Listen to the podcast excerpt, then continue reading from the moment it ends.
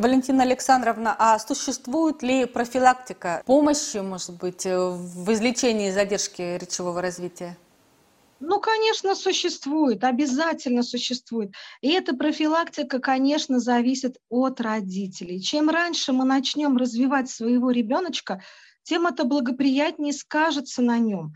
Вот, например, допустим, родители иногда могут не говорить со своим ребенком, да, они могут делать свои дела, не обращая внимания, но они его покормили, напоили, погуляли, там основное сделали и не придают значения именно речи с ребенком. А здесь, конечно же, нужно обязательно придавать значение речи.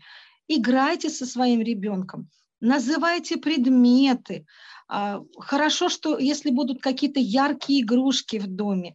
Интересно, если будут звучащие игрушки в доме, которые привлекают ребенка и призывают его к, к повторению каких-то там звуков или еще что-либо. Например, машинки, биби, там, или куколка ляля. Ну, вот такое, что, вы понимаете, чтобы самые первые слоги, которые есть в антогенезе, да, чтобы у ребенка они... был стимул общаться с родителями. Да, чтобы угу. у него был стимул. Вот сейчас, например, хочу показать некоторые игрушки, которые родитель может сделать, ну, просто из подручных материалов и играть с ребенком, призывать его глазки и привлекать внимание – ну, детки очень любят мультфильмы. «Маша и медведь» есть такой мультик, да?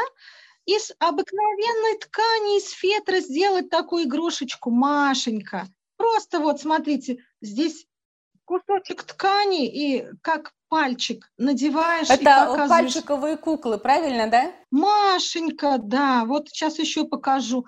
Мишка. Вот уже два персонажа. Один персонаж может быть у вас, а другой у ребенка. И повторять самые простые слова. Например, дай Маше мяч, дай, на, смотри, мяч. Вот понимаете, самые простые элементарные действия, слова, они будут ребенка привлекать к развитию его же речи. Да, и таким образом активизирует речь путем моторики. Конечно, моторика имеет очень важное значение. Родители могут делать своему ребенку элементарно массажа круг. Ребенок маленький, он сам себе еще не может делать самомассаж до трех лет, он этого не понимает. Это элементарно, просто поглаживание ладошек, разминание пальчиков, сжимание, разжимание кулачков – это все очень сильно влияет. Валентина Александровна, а это такие простые упражнения и такие простые. действенные, правильно? Конечно, они простые. Еще важно развивать мимику ребенка. Покажи, как ты улыбаешься. Улыбнись. Покажи, как ты делаешь трубочку. Давай маму поцелуем. Вытянуть губки. Простые упражнения. Надуй шарик. А давай шарик лопнем. Бах! Шарик лопнул. Ребенок радуется, в то же время делает гимнастику и может повторить какие-то самые простые слова. А, я правильно вот понимаю, это... Валентина Александровна, эта артикуляционная гимнастика помогает э, к дальнейшему формированию звуков речи. Конечно, конечно.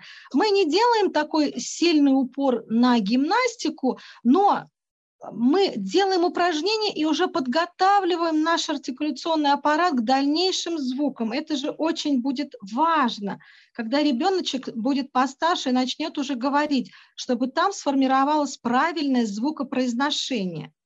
Э, достаточно 15 минут в день занятий и общения со своим ребенком для того, чтобы у него не было проблем в будущем э, со звукопроизношением, да и вообще с общением социумом э, у ребенка. Конечно, эм, Давайте тогда, да. Э, Валентина Александровна, уточним, какие коррекционные упражнения может в быту делать родитель. Вот что бы вы порекомендовали, наипростейшие? Смотрите, даже самое элементарное – облизывать ложечку. Вот просто оближи ложечку, маленькую ложечку, что-то туда положить, пусть он ее оближет.